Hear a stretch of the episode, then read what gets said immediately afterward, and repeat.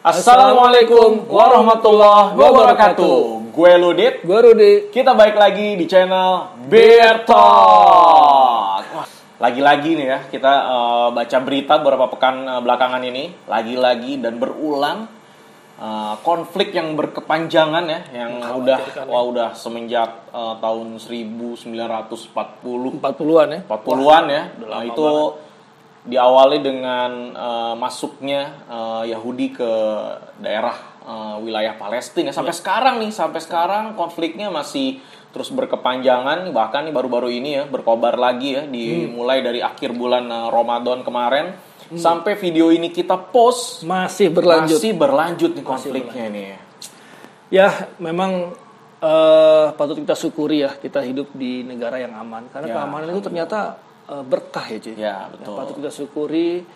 Tapi juga tetap kita memperhatikan saudara-saudara kita yang sedang terlibat eh, konflik di Ya. Palestina sana. Ya. Ya, Ada apa sih sebenarnya di di Palestina? ini yang akan kita bahas, ya kan? Kalau kita lihat fakta-faktanya seperti kayak dilansir di CNBC tanggal 22 eh, Mei 2021, 246 warga Palestina termasuk 66 anak tewas akibat serangan udara Israel sejak 10 Mei 2021.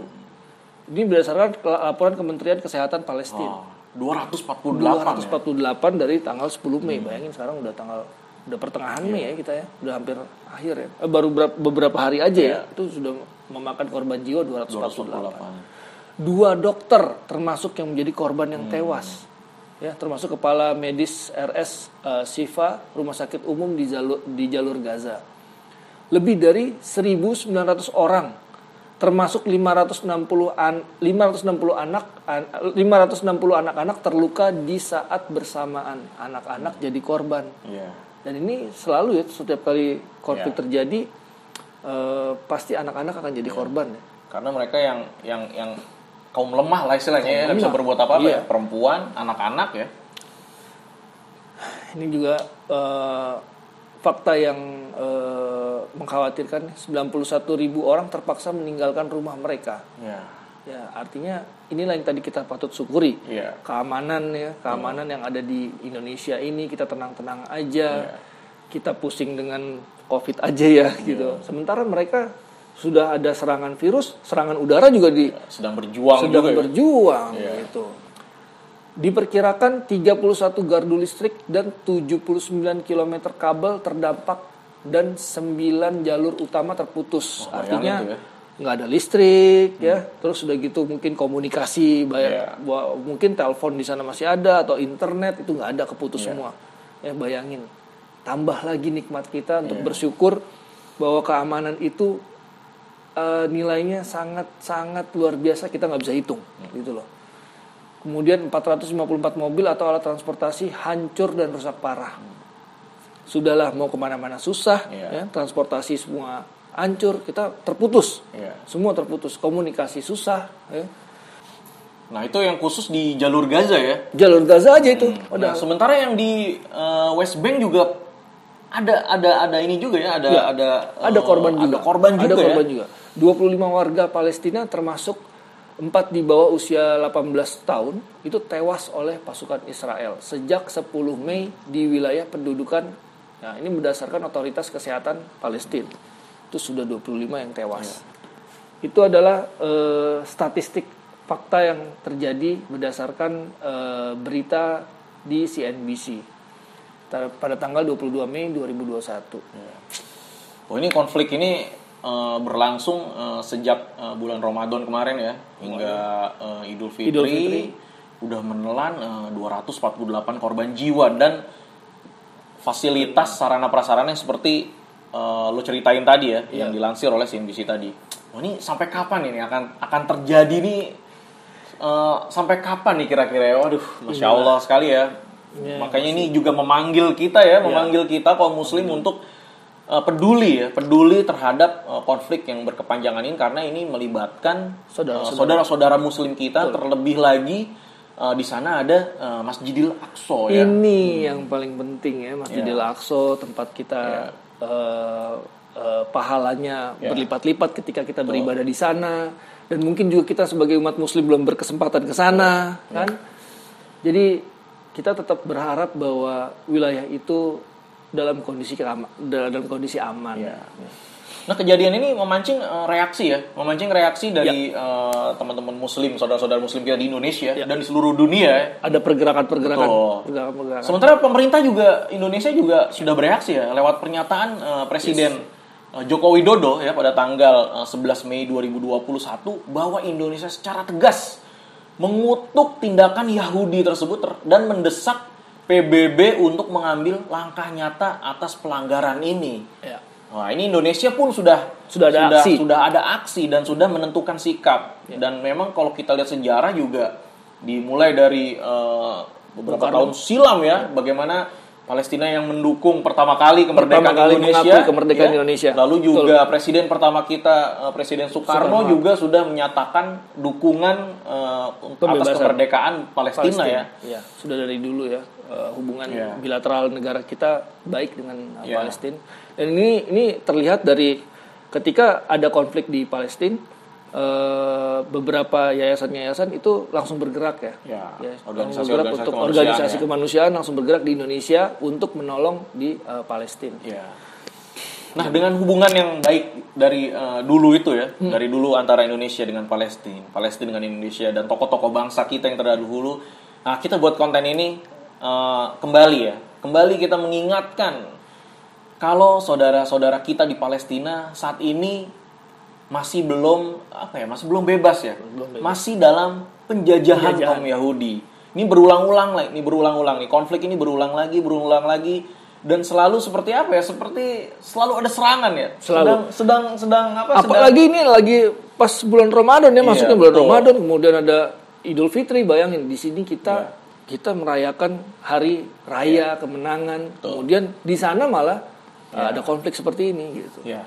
Nah balik lagi tadi eh, kita buat konten ini untuk kembali mengingatkan eh, teman-teman semua dan saudara-saudara Muslim eh, bahwa Palestina ini begitu pentingnya ya, begitu wilayah Palestina begitu pentingnya buat kaum Muslim. Nah untuk lebih jelasnya nih, Ya. sebenarnya ada apa sih di Palestina se- sehingga begitu pentingnya wilayah ini buat kaum Muslim? Nah kita udah udah apa sih Ada sediakan potongan dari Ustadz yang akan menjelaskan ada apa sebenarnya di Palestina untuk kaum muslimin. Nah, ini uh, video dari uh, Ustadz Khalid Basalamah. Yang kita harus ketahui, memang Palestina adalah wilayah yang diperintahkan oleh Nabi SAW dan oleh Allah Subhanahu Wa Taala untuk menguasainya. Makanya beliau mengatakan termasuk ya enam tanda-tanda hari kiamat ya, yaitu atau enam ya dan hari kiamat termasuk lahirnya aku, meninggalnya aku, dan diutusnya aku, kemudian dibebaskannya Palestina. Dan ini perintah, gitu kan? Untuk membebaskan Palestina. Dan Allah SWT menyebutkan banyak sekali kelebihan Palestina. Di antaranya negeri yang penuh dengan berkah. Allah sebutkan dalam surah Isra. Surah 7, 17 ayat 1. Ya. A'udhu billahi minasyaitonir rajim. Asra bi abdi dalam masjidil haram. Minal masjidil haram ila masjidil aqsa. Ladzi barakna hawlahu liyuriyahu min ayatina. Innahu huwas samiul basir. Segala puji bagi Allah yang telah memperjalankan hambanya Muhammad malam hari dari Masjidil Haram ke Masjidil Aqsa yang telah kami berkahi di sekitarnya. Ada negeri yang penuh dengan berkah dan kami menunjukkan kepada dia tanda-tanda kebesaran kami sungguhnya dia maha mendengar dan maha dia maha mendengar dan maha melihat. Kata para ulama, kenapa Allah Subhanahu wa taala memilihkan nabinya Muhammad sallallahu alaihi wasallam itu ke Palestina dulu? Kenapa tidak langsung dari Mekah ke ke langit? Menandakan ada kedudukan tersendiri di Palestina. Kenapa disuruh mampir? Bahkan Nabi SAW mengimami para nabi-nabi pada saat itu malam Isra. Sebagaimana beberapa riwayat menjelaskan masalah itu. Baru kemudian beliau mi'raj ke langit. Kembali pun sama. Beliau kembali dulu ke ke Palestina baru kembali ke Mekah. Tidak ada sesuatu di situ. Bahkan Nabi SAW mengatakan aku mengikat tali burak ya kuda yang membawa beliau terbang dari Mekah ke Palestina lalu mi'raj ke langit itu di tempat yang semua nabi-nabi mengikat di situ. Dan sampai sekarang masih ada tempat itu ya. Maka ada sesuatu dengan Palestina yang diperintahkan oleh Allah Subhanahu wa taala. Tapi puncak daripada keutamaannya adalah eh, adanya Masjidil Aqsa sendiri. Masjid Aqsa ini sendiri disebutkan oleh para ulama memiliki keutamaan yang sangat banyak. Sangat banyak. Di antaranya tentu teman-teman sekalian, tentang Palestina adalah hadis yang mulia. Yang Nabi SAW bersabda, waktu Sulaiman alaihissalam, ini hadis yang sahih riwayat Ibnu Majah Kata Nabi SAW, lama faraga Sulaiman bin Dawud min bina Baitul Maqdis, sa'al Allah thalathan hukman yusadifu hukmah wa mulkan la yanbaghi li ahadin min ba'di wa an la ya'tiya hadzal masjid ahadun la yuridu illa salata fihi illa kharaja min dunubi kayawma waladathu ummu. Artinya, ketika Sulaiman kata Nabi SAW, Nabi Sulaiman alaihissalam Ketika Sulaiman bin Daud telah usai membangun atau renovasi Baitul Maqdis, karena yang pertama membangun Baitul Maqdis adalah Nabi Ibrahim alaihissalam. Jaraknya dengan Masjid Haram 40 tahun. Memang dalam hadis sahih dikatakan Nabi Ibrahim AS membangun Masjid Haram dulu Ka'bah 40 tahun setelahnya membangun Masjid Aqsa di Palestina. Maka Nabi Sulaiman datang merenovasi karena ini cucu kesekian Nabi Ibrahim AS. Pada saat selesai merenovasi Baitul Maqdis, maka ia memohon kepada Allah tiga hal. Pertama agar keputusannya sesuai dengan keputusan Allah. Jadi kalau Nabi Sulaiman berikan keputusan maka beliau berharap walaupun wahyu belum datang maka apa yang beliau sampaikan itu sesuai dengan yang Allah inginkan dan Allah kabulkan itu. Kemudian diberikan kerajaan yang tidak patut tidak patut diberikan kepada siapa pun setelah beliau dan agar siapa saja itu yang kedua dan Allah sudah berikan dan yang ketiga adalah agar siapa saja yang mendatangi masjid ini atau Baitul Maqdis tidak menginginkan kecuali sholat di dalamnya maka keluar dari dosanya seperti baru dilahirkan oleh ibunya. Jadi artinya teman-teman sekalian, sholat di Masjid Aqsa, sholat saja walaupun sunnah, tahid masjid, qobliyah, sholat duha, apalagi sholat wajib sama. Sholat saja dua rakaat. Doanya Nabi Sulaiman dan Allah kabulkan agar begitu sholat di seperti baru dilahirkan oleh ibunya. Kita tahu oh, ini didapatkan kalau orang haji. Makanya para sahabat semangat sekali untuk mengejar Palestina itu. Kemudian juga disebutkan di dalam hadis yang lain, saya pilihkan satu hadis lagi. Nah, karena ini cukup panjang bahasannya, maka saya cukup dengan itu tentunya. Ya, hadis Nabi SAW yang lain adalah Alaika bisyam fa innahu khiratullahi min ardi yajtabi ilaihi khiratuhu min ibadi fa in abaitum fa alaikum biyamanikum wasqu wasqu min gudurihum fa inna Allah azza wa jal qad, qad tawakkala qad tawakkala li bisyam wa ahlihi Pilihlah negeri Syam itu. Kalau kalian mau tinggal, yang paling bagus tinggal di negeri Syam. Puncaknya Palestina. Karena kata Nabi SAW itu adalah negeri pilihan Allah di muka bumi. Dan akan berkumpul pada saat itu nanti hari kiamat, hamba-hambanya pilihan pula. Ya. Karena Nabi Isa AS nanti ada di situ. Dan, dan membunuh Dajjal. Bila kalian enggan, maksudnya tidak mau pilih Syam, maka pilihlah Yaman. Dan bertahanlah tinggal di dua wilayah ini. Sesungguhnya aku telah diberikan kemenangan negeri Syam dan penduduknya. Tentu ada banyak hadis-hadis berhubungan dengan masalah itu ya. Di antaranya kalau tidak salah ada hadis Maimunah radhiyallahu anha tentang masalah ya Rasul beliau mengatakan ya Rasulullah sampaikanlah kepada kami tentang keutamaan Baitul Maqdis. Maka kata Nabi SAW pergilah ke sana karena dia sebaik-baik tempat untuk ibadah itu kan? Sebaik-baik tempat untuk ibadah. Dan siapa yang bisa? Kata kata Maimunah ya Rasulullah kalau orang tidak mampu ke sana bagaimana? Kata Nabi SAW menyumbang memberikan penerangan untuk Palestina, untuk untuk Masjid Aqsa. Dan siapa yang memberikan penerangan waktu itu menyumbang minyak zaman dulu orangnya. Untuk di minyak zaitun biasanya bahkan di Masjid Aqsa pernah waktu kami masuk itu di bagian bawah sekali sebelah kiri bagian masjid di bawah itu ada seperti sumur khusus untuk orang kalau mau nyumbang minyak zaitun zaman dulu ditaruh di situ. Nanti dipakai untuk nerangin masjid pakai sumbu minyak zaitun biasanya lama sekali kalau menyala gitu. Maka kata Nabi SAW siapa yang menerangi Baitul Maqdis kalau sekarang bahasa kita direnovasi ikut menyumbang untuk renovasi maka dia seperti sudah sholat di dalamnya. Masya Allah ya keutamaan-keutamaan dari bumi Syam atau yang kita ya. kenal dengan uh, Palestina saya tentu tentu pusatnya adalah di Masjidil Aqsa yeah. tempat Nabi kita Shallallahu Alaihi Wasallam uh, melakukan Isra Miraj. Dan tentu ada ada kemaslahatan atau berkahan tersendiri di wilayah itu ya. Penting untuk kita uh, apalagi tadi disebutkan di akhir kalau menyumbang di sana itu sama dengan sholat di sana. Dan sholat di sana itu keluarnya seperti uh, bayi yang dilahirkan, bayi yang dilahirkan. Masya Allah ternyata ya nggak nggak sekedar wilayah ya di iya. sana yeah. ada uh, keutamaan-keutamaan yang memang disebutkan dalam hadis ya mm. oleh Rasulullah SAW uh, beberapa keutamaan-keutamaan itu sudah disebutkan dan itulah betapa pentingnya ya betapa iya. pentingnya yeah. uh, wilayah dari uh, Masjidil Aqsa itu Baitul Maqdis di mana Rasulullah SAW tadi lo sebutkan Isra Miraj dan mengimami ya mengimami nabi-nabi uh, yang ada di sana untuk sholat masya Allah masya Allah sekali dan itulah kenapa sih uh, Muslim akhirnya melampiaskan ya, ya. melampiaskan kemarahannya uh, atau reaksinya ketika uh, Palestina yang di dalamnya, yang di ya. dalamnya ada Masjidil Aqsa uh, Baitul Maqdis ketika itu diserang ya oleh Ya. kaum kaum Yahudi. Ya. Ya, seperti itulah uh, ada apa sih di Palestina ya? Ya itu, ada sejarah-sejarah Islam yang sangat uh, penting nilainya bagi uh, umat muslim. Ya, jadi banyak sekali dukungan dari uh, kaum muslimin ya, baik Ya. di medsos ya, dalam kondisi mungkin memberikan dukungan bantuan atau dalam uh, mungkin menyerang secara uh, konten gitu ya, virtual ya. virtual ya, menyerang secara virtual dengan dengan menggambarkan keadaan Palestina Ya. di sana ya. Sehingga banyak-banyak pertanyaan kenapa eh, umat muslim tidak bersatu aja. Iya. Jangan secara virtual. Iya. Serang aja langsung. Iya kan? Walaupun secara pemerintah sudah disebutkan tadi Sudah di atas ya, iya. untuk untuk memberikan dukungan secara legitimate ya uh, dan mendesak PBB tadi ya. Ya, udah udah didukung pemerintah. Cuman bisa dukung-dukung doang. Oh, ada tuh yang di Iya. di netizen begitu. Iya. Kok cuman bisa dukung-dukung doang? Kapan Kayak- perangnya? Iya. Gitu. Turki udah sudah menandakan dukungan. Ya, Artinya beberapa negara. beberapa negara udah menandakan dukungan. Indonesia sudah. Iya. Kenapa nggak bersatu? Iya. Langsung. Terus dukungannya seperti apa? Kalau cuma dukung mendukung Nah, kan gitu begitu. katanya, katanya Iya. Kenapa nggak langsung bersatu? Angkat senjata gitu Wah, gitu. iya. Jangan secara virtual. Iya.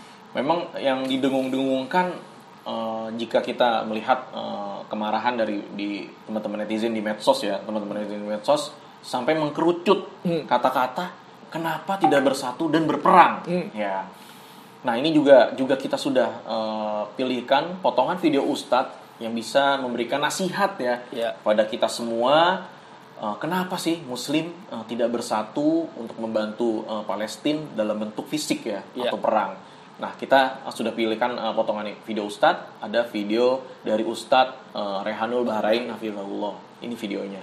tentu kita mendukung perjuangan rakyat Palestina untuk merebut kembali hak-hak mereka yang dirampas oleh negara Yahudi. Kemudian ada yang bertanya, kenapa sih negara-negara Arab tidak menyerang negara Yahudi? Tidak kumpul bareng-bareng bersatu kemudian perang melawan negara Yahudi tersebut.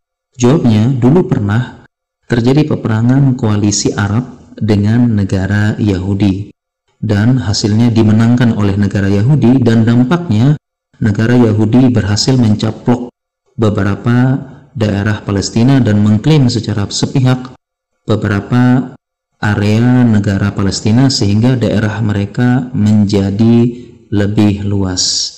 Dan sekarang pun pertanyaan tersebut kembali ditanyakan kenapa seperti Saudi, Turki, dan yang lain-lain tidak menyerang negara Yahudi, tidak perang seperti itu. Bahkan ada yang mencela, menyindir ke mana Saudi, ke mana Turki, kenapa tidak menyerang negara Yahudi. Jawabannya perlu banyak pertimbangan untuk memutuskan perang dan kita perlu bijak juga dalam bersikap dan menghormati keputusan mereka. Yang pertama, kekuatan kaum muslimin apakah sekarang sedang kuat atau lemah, sedang bersatu atau sedang berpecah belah. Kemudian yang kedua, peraturan internasional ini menyebutkan tidak boleh menyerang negara lain secara resmi.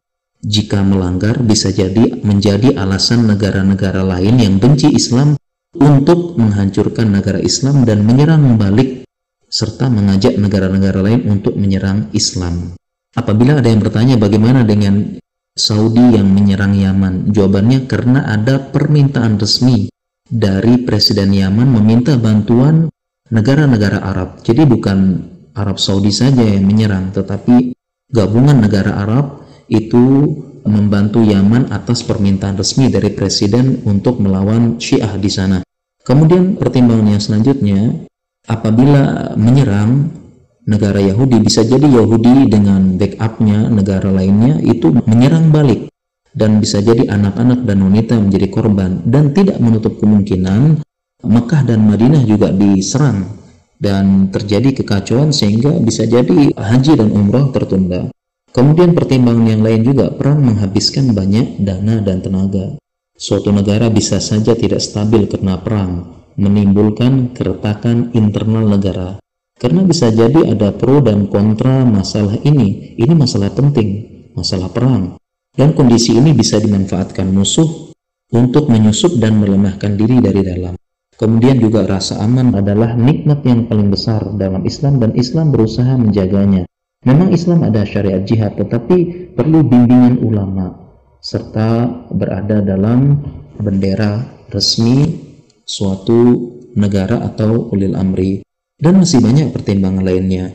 Kalau kita perhatikan ya mereka yang mencela negara Arab, Turki dan sebagainya, kenapa tidak perang? Yang mencela sendiri pun tidak pergi perang belum berangkat perang ke sana, dia pun tidak mau perang.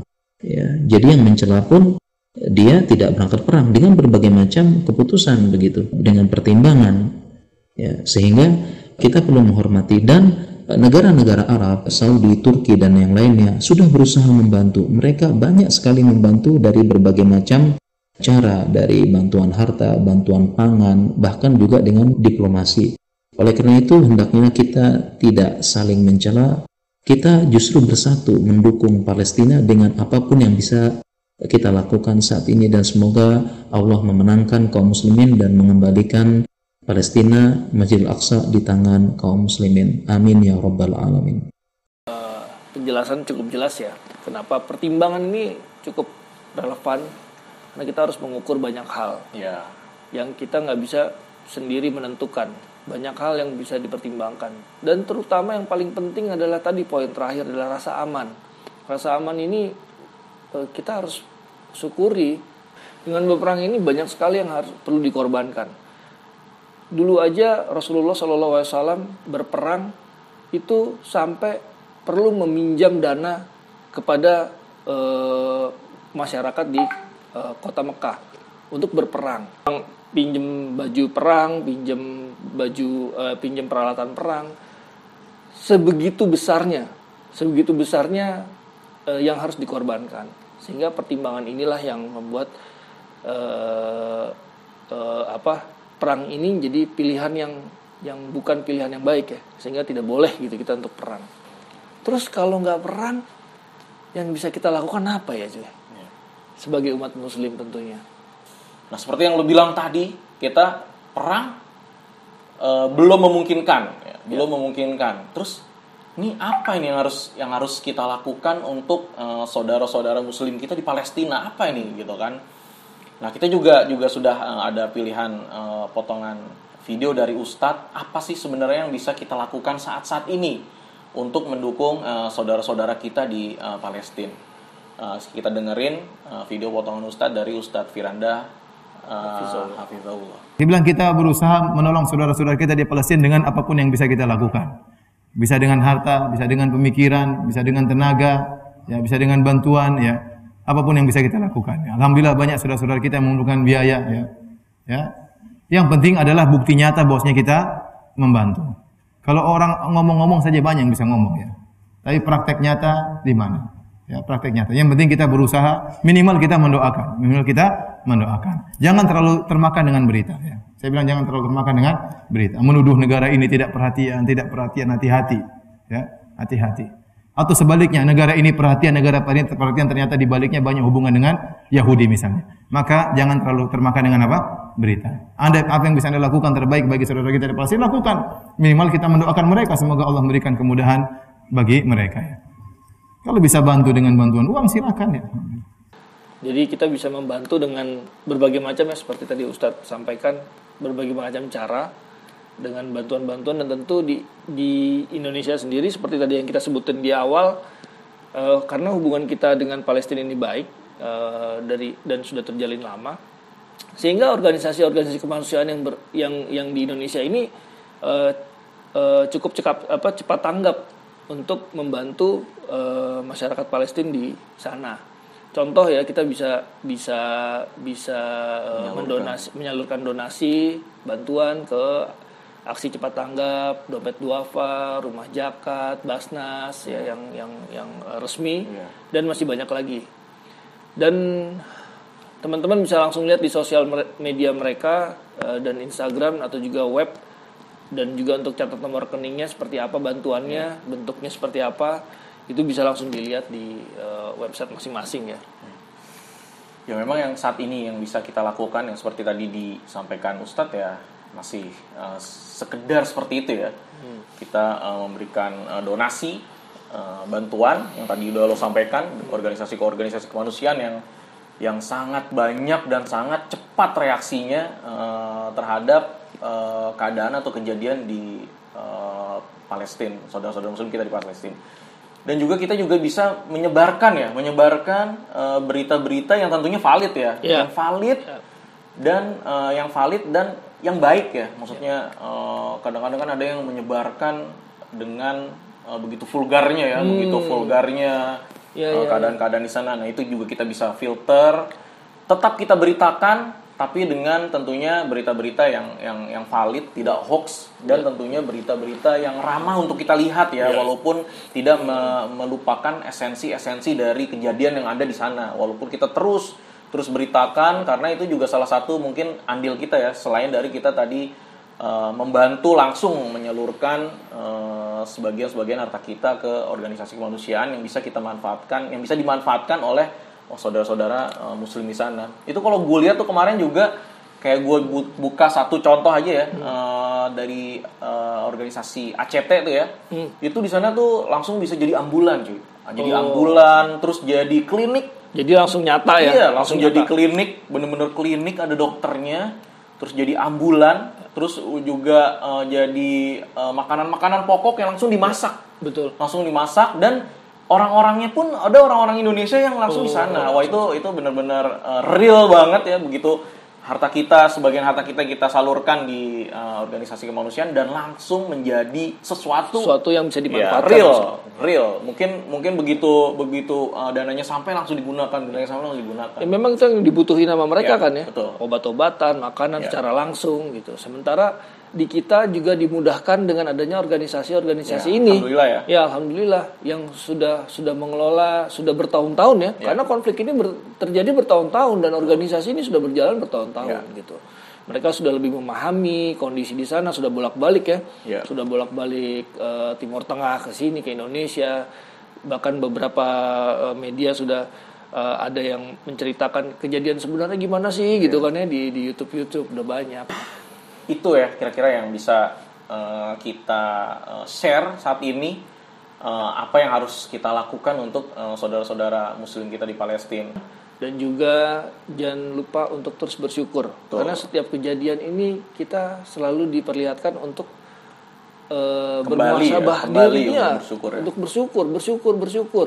Rasa aman ini nilainya sangat luar biasa. Kita nggak bisa bayangin aja di sana ya Iya. kita Idul Fitri di sini masih bisa ngadain tapi di sana nggak memungkinkan Iya. gitu. Eh, konten kita ini semoga bermanfaat untuk eh, teman-teman Muslim yang lainnya Ya. uh, dalam mendukung saudara kita di Palestina dan tentunya Birtok juga uh, mendukung Insya Allah ya kita bisa menjadikan uh, uh, media ini untuk mendukung saudara-saudara Muslim kita di mana pun Ya. berada. Jangan lupa di subscribe, di like, di komen atau enggak semua juga nggak apa-apa. Yang penting bisa di share. Semoga ini menjadi kebaikan jariah untuk kita semua. Ya. Dan kalau ada uh, masukan buat uh, Beer Talk tentunya masih uh, kita tunggu uh, saran-saran bisa DM di Instagram kita uh, bisa menjadi masukan untuk konten-konten kita uh, di ke depannya. Mungkin itu dulu ya uh, sedikit informasi dari kita tentang uh, saudara-saudara Muslim kita di Palestina. Kita doakan semoga uh, Palestina dan bumi Syam kembali ke tangan kaum muslimin. Segitu dari kita. Sampai ketemu di konten-konten berikutnya. Wassalamualaikum warahmatullahi wabarakatuh.